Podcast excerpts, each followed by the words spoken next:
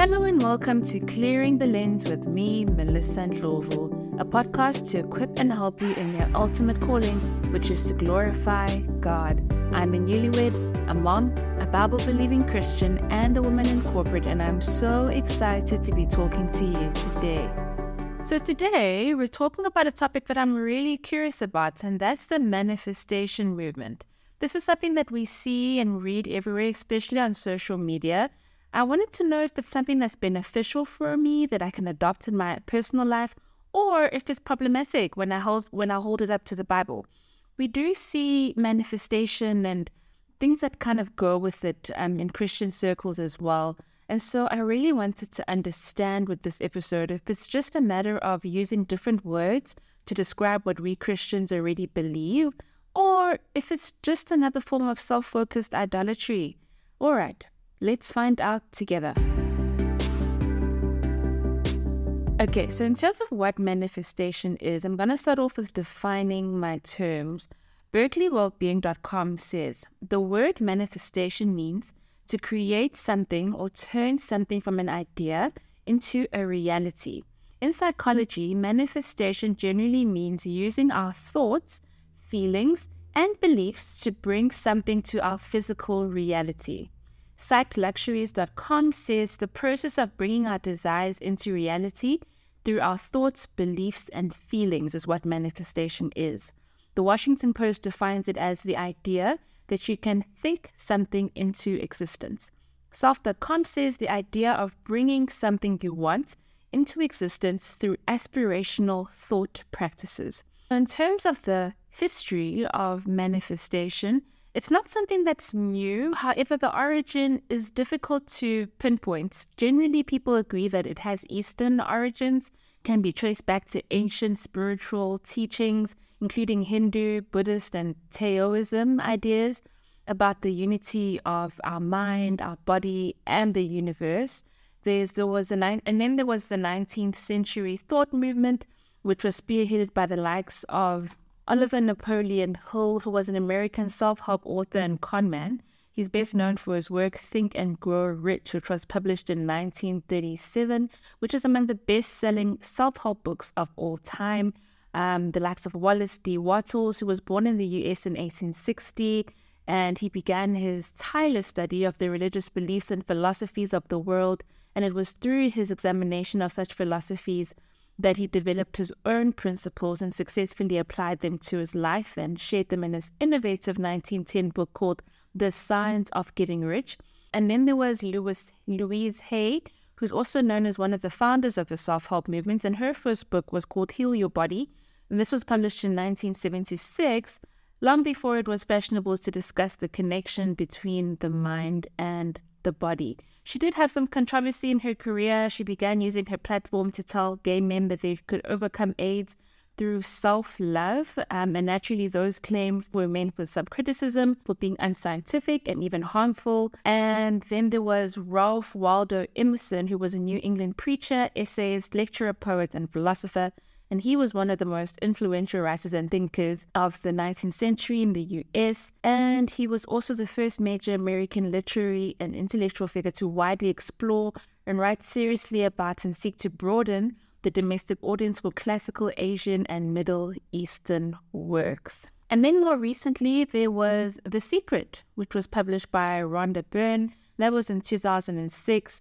And the principle around that was really that like attracts like. So if you want to attract positive things into your life, you need to focus on positive thinking, positive feelings, and your desires. And then more recently as well, we've got Gabby Bernstein, who describes herself as a world renowned spiritual leader and best selling self help author. Um, and Oprah named her the new thought leader. And of course, we have Oprah, who recently called herself a powerful manifester.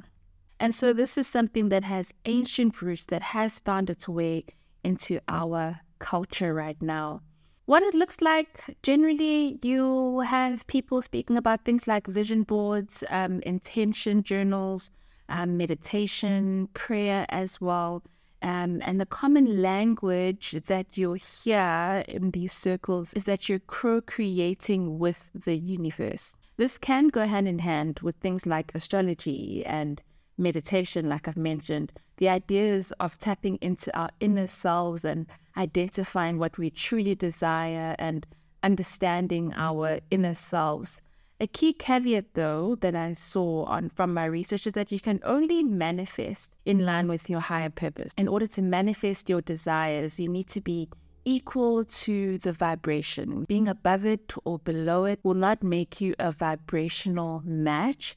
And this is really the secret to harnessing the true power of manifestation, apparently. So, what does that mean? Well, let's break it down. Basically, you have to be at the same level as your desires. So, in the same mm-hmm. vibration than what you want, or you'll never be able to achieve your dreams. So, the first thing you need to do with manifestation, it seems, is to change your vibration, which involves getting an understanding of how energy works.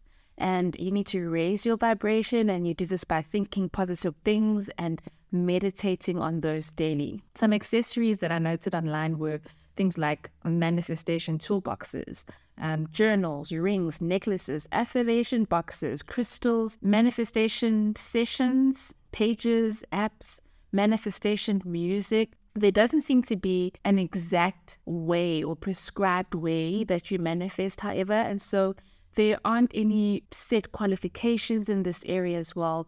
And really, anyone can be an expert. To summarize what I've said so far, really the a key part of manifestation is our thoughts creating our realities and co creation with the universe and being on the same level or vibration as what you are seeking and not being over it or under it because that could then limit or block you from achieving what you want. And so, if you want to raise your vibration, let's say you're under the vibration of what you want, then you'd need to once again think positive things and meditate on that. Meditation seems to be a really key thing um, when it comes to this movement.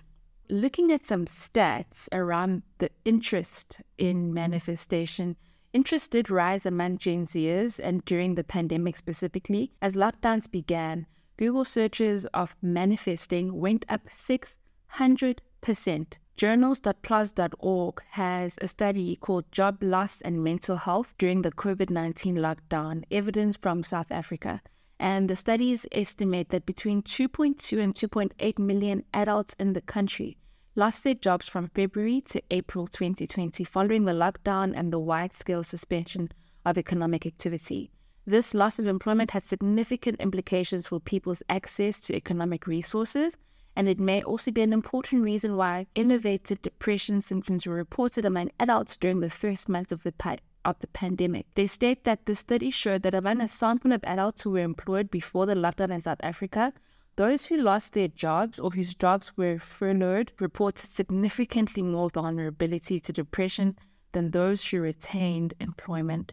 According to a report released by Stats SA called Measuring Food Security in South Africa, applying the food insecurity experience scale, almost 23.6% of South Africans in 2020 were affected by moderate to severe food insecurity, while almost 14.9% experienced severe food insecurity. When we look at the Gen Z profile, which was a group where interest around manifestation also rose sharply and is quite high currently, AECF.org says that the typical Gen Zer is very tech savvy, progressively po- progressive politically, very pragmatic in terms of their solutions. They're highly collaborative and social. However, they do have mental health challenges, which leads to them sometimes being referred to as the loneliest generation as their endless hours spent online can foster feelings of isolation and depression. Their mental health is also affected by the turbulent state of the world. So, while I don't think that everyone who practices manifestation has mental health issues, or necessarily that it's only people who lost jobs during the pandemic, we can't discount the allure that thinking our desires into existence would have on us as a human race after something as uncontrollable and unprecedented as a pandemic, and the sometimes hopelessness of the social and political landscape we find ourselves in today. Truly, I get it. How is manifestation different or similar to faith? Because someone could say, This sounds like faith, right? I think about something that I want, I meditate or I pray, and then I believe that God will do this for me. Well, let's look into that.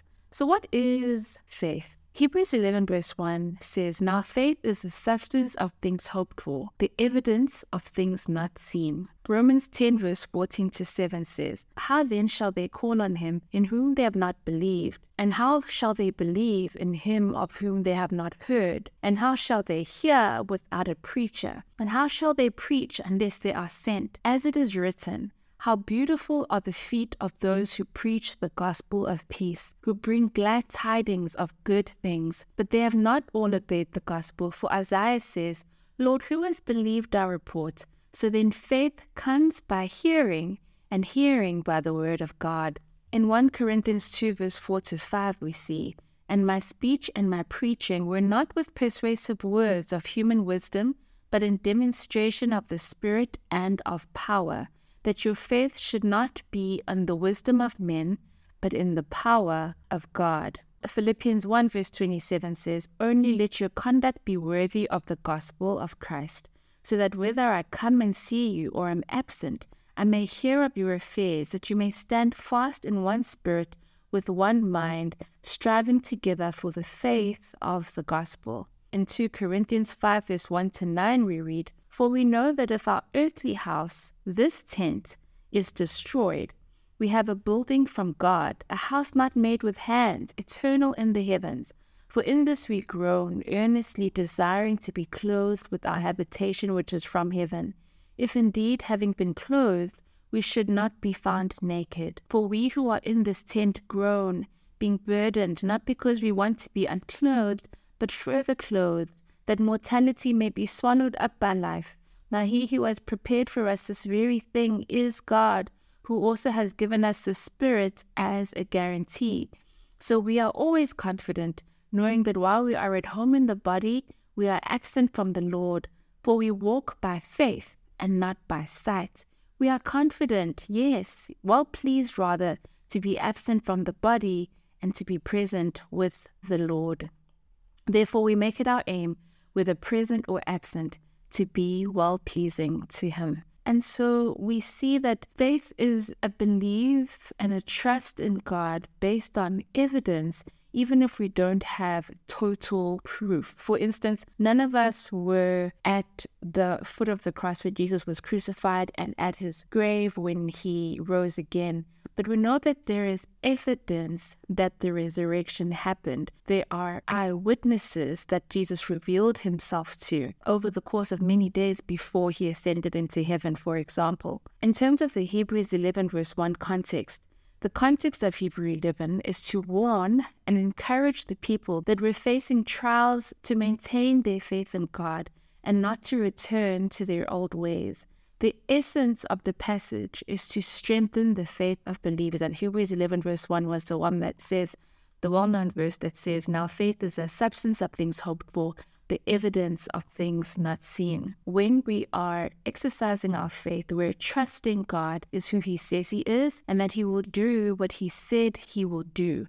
And what we hope for is Christ's return and our eternal life. And so faith underpins this hope that we have of eternal life. It's us believing that what Jesus has done is complete. Our understanding of faith is inextricably linked to God and what we believe about Him and what He has done or said that He will do. We walk with the knowledge that there is more beyond what is physical. This is our faith that Jesus' finished work on the cross means we will have eternal life if we believe in Him and we are saved. So, faith for us is not just a mental attitude. In terms of similarities or seeming similarities that I found in my research around manifestation and what we believe, one of them is the idea of wanting something. And so we may think, well, this sounds a lot like hope. And the Bible has a lot to say about hope. And Hebrews 11, verse 1 says, faith is the substance of things hoped for. However, our hope transcends beyond this material world, as I've already explained. And then there's meditation. And this is something that is quite prevalent when you're manifesting. It almost goes hand in hand. And so meditation is a practice that involves focusing or clearing your mind using a combination of mental and physical techniques. It has religious origins, but nowadays you don't really seem to have to be religious to practice it. So, mindful.org says when we meditate, we inject far reaching and long lasting benefits into our lives. We lower our stress levels, we get to know our pain, we connect better, we improve our focus, and we're kinder to ourselves. What we're doing here is aiming for mindfulness, not some process that magically wipes your mind clear of the countless and endless thoughts that erupt and ping constantly in our brains.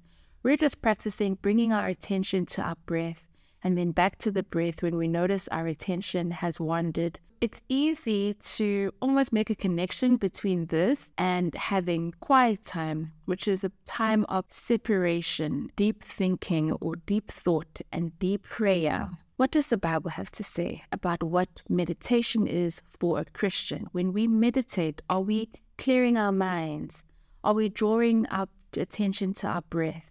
Are we drawing our attention and trying to focus our mind back on within ourselves? Are we trying to practice more mindfulness? Are we trying to, in some instances, wipe our mind clear of countless and endless thoughts? Because that definitely is an element of what meditation is as well, even though mindful.org seems to say otherwise. Psalm 119, verse 15 says, I will meditate on your precepts and contemplate your ways. Psalm 119, verse 97 says, Oh, how I love you, Lord. It is my meditation all the day. In Job 22, verse 22, we see, Receive, please, instruction from his mouth and lay up his words in your heart. In Joshua 1, verse 8, it says, The book of the law shall not depart from your mouth, that you shall meditate in it day and night, that you may observe to do according to all that is written in it for then you will make your way prosperous, and then you will have good success.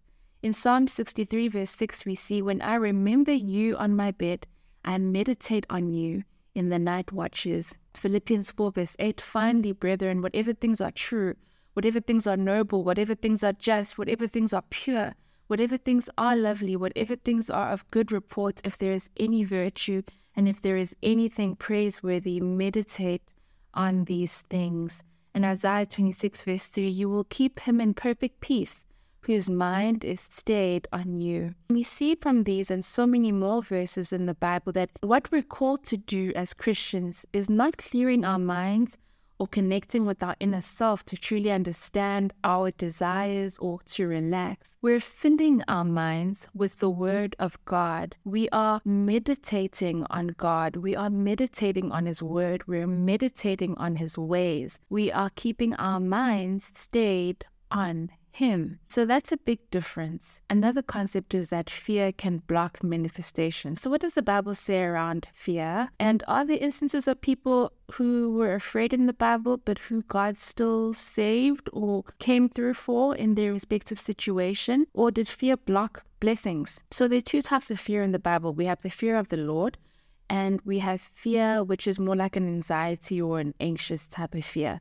The first, the fear of the Lord, is encouraged while the latter is not.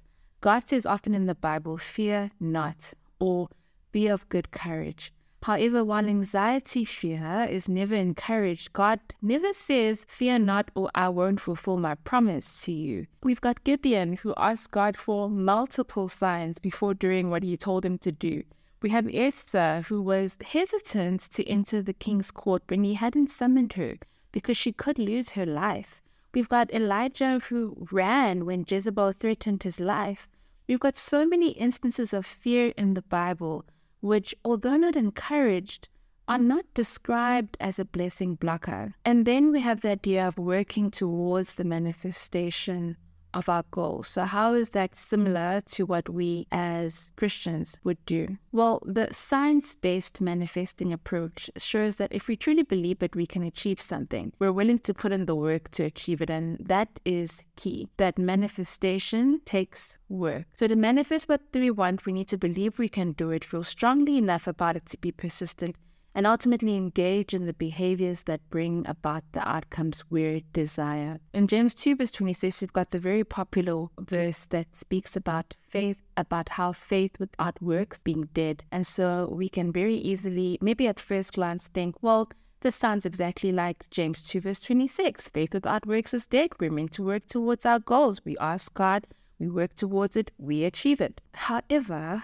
James 2 verse 26 is not about doing something to guarantee an outcome. We already have the gift of salvation.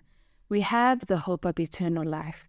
We have the Holy Spirit as our guarantee, not our thoughts or our works or energy and vibrations. And so the works that this verse is talking about when it says faith without works is dead are the outward reflection of a saved heart. And so there are fruit as Christians. It's what we do as a result of being saved. It's not what we're doing in order to be saved or in order to achieve success or to achieve prosperity or to achieve peace, for instance. Interestingly enough, when I started researching for this topic, I immediately noticed a stark similarity to the Word of Faith movement which we find in a lot of charismatic circles. Some descriptions of what the Word of Faith movement is are thirdmill.org says the Word of Faith message essentially teaches a false view of faith, health, and prosperity. On faith, essentially, God is subject to the authority of man upon earth. They use a formula to name it, claim it, and frame it.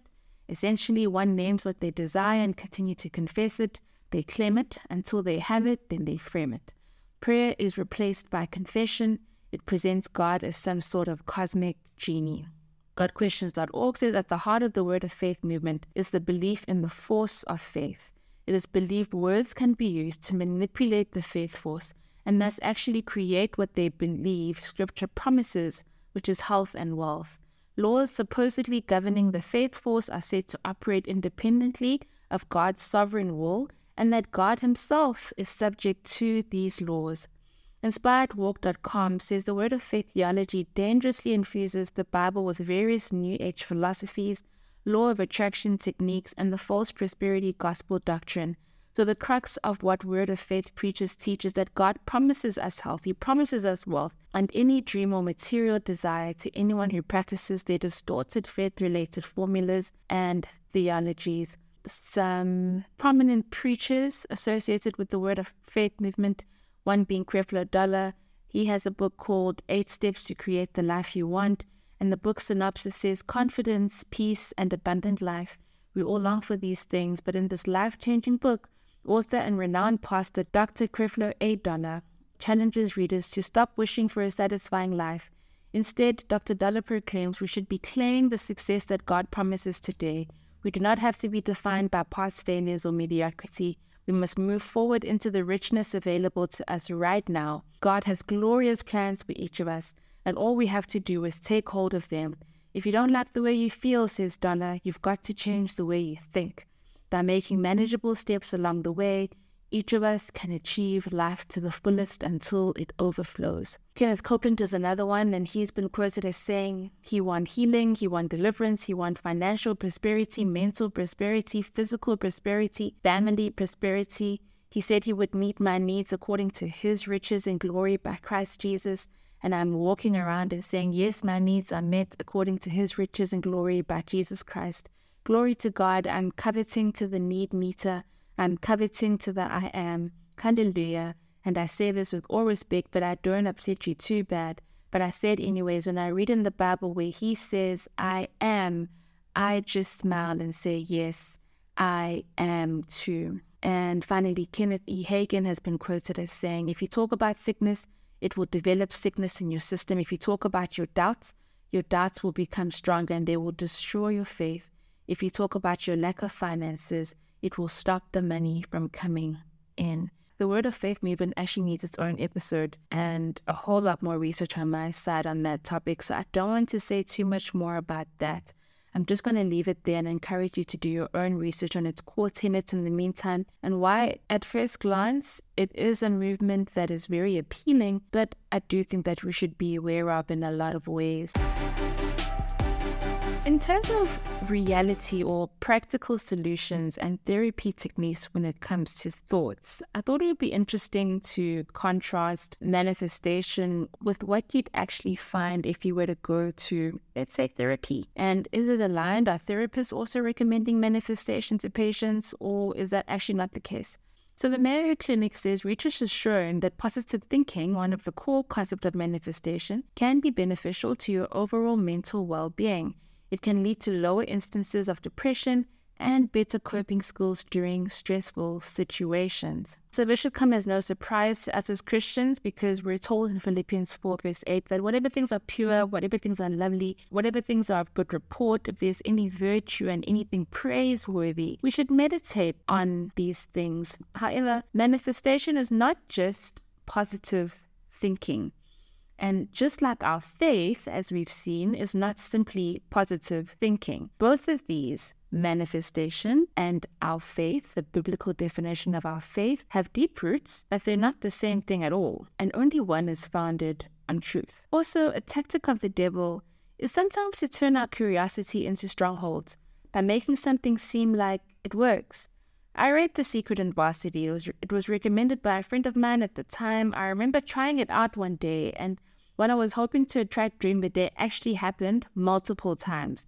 It wasn't long before I was doing research on using our thoughts for levitation of objects because the reading I was doing led me to that. Satan will nudge us down, down, down a rabbit hole. And before we know it, we're seeped in New Age theology and practices and thinking it's okay because you've been deceived by the devil. Interestingly, 2 Corinthians 11, verse 14 says, And no wonder, for Satan himself transforms himself into an angel of light. Interestingly, I also found in my reading of articles online that a lot of psychiatrists have an issue with the concept of manifestation. One, because clients often come to them in the aftermath of manifestation gone wrong, for lack of a better term, or another reason being clients grappling with whether they cause bad things in their lives to happen due to not believing for the good hard enough, or due to thinking negative thoughts. Remember, the power of our thoughts is the pillar of manifestation. And so we have people wondering if they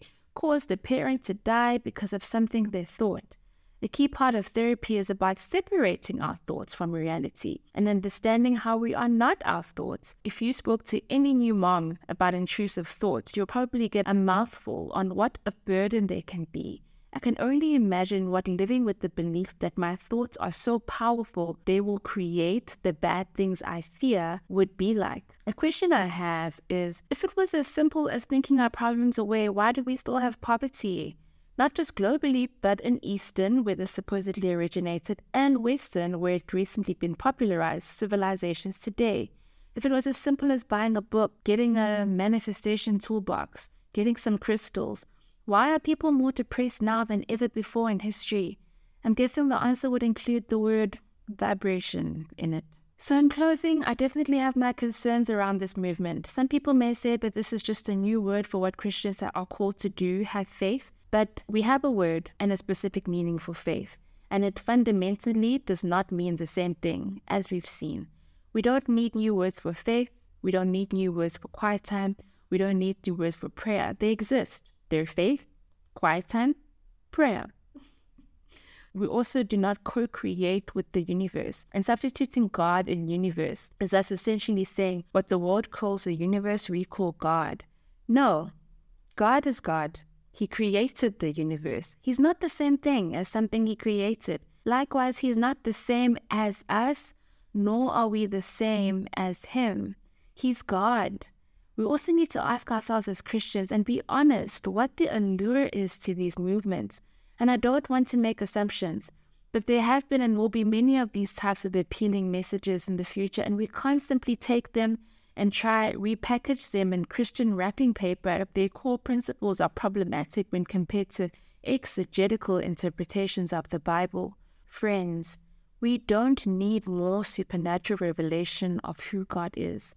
If God gave absolutely no more visions, no more dreams, no more prophecies, if there were no more miracles other than salvation from this moment on, what we would have is still everything we would need in order to live a life that glorifies God and that's the Word of God. Thank you so much for listening. I hope you tune in next time. If you've enjoyed this episode, please like and follow this podcast or leave us a comment. We'd love to hear from you. This is me saying goodbye and reminding you of your ultimate calling in this moment, this day, and this week to glorify God and to enjoy Him forever.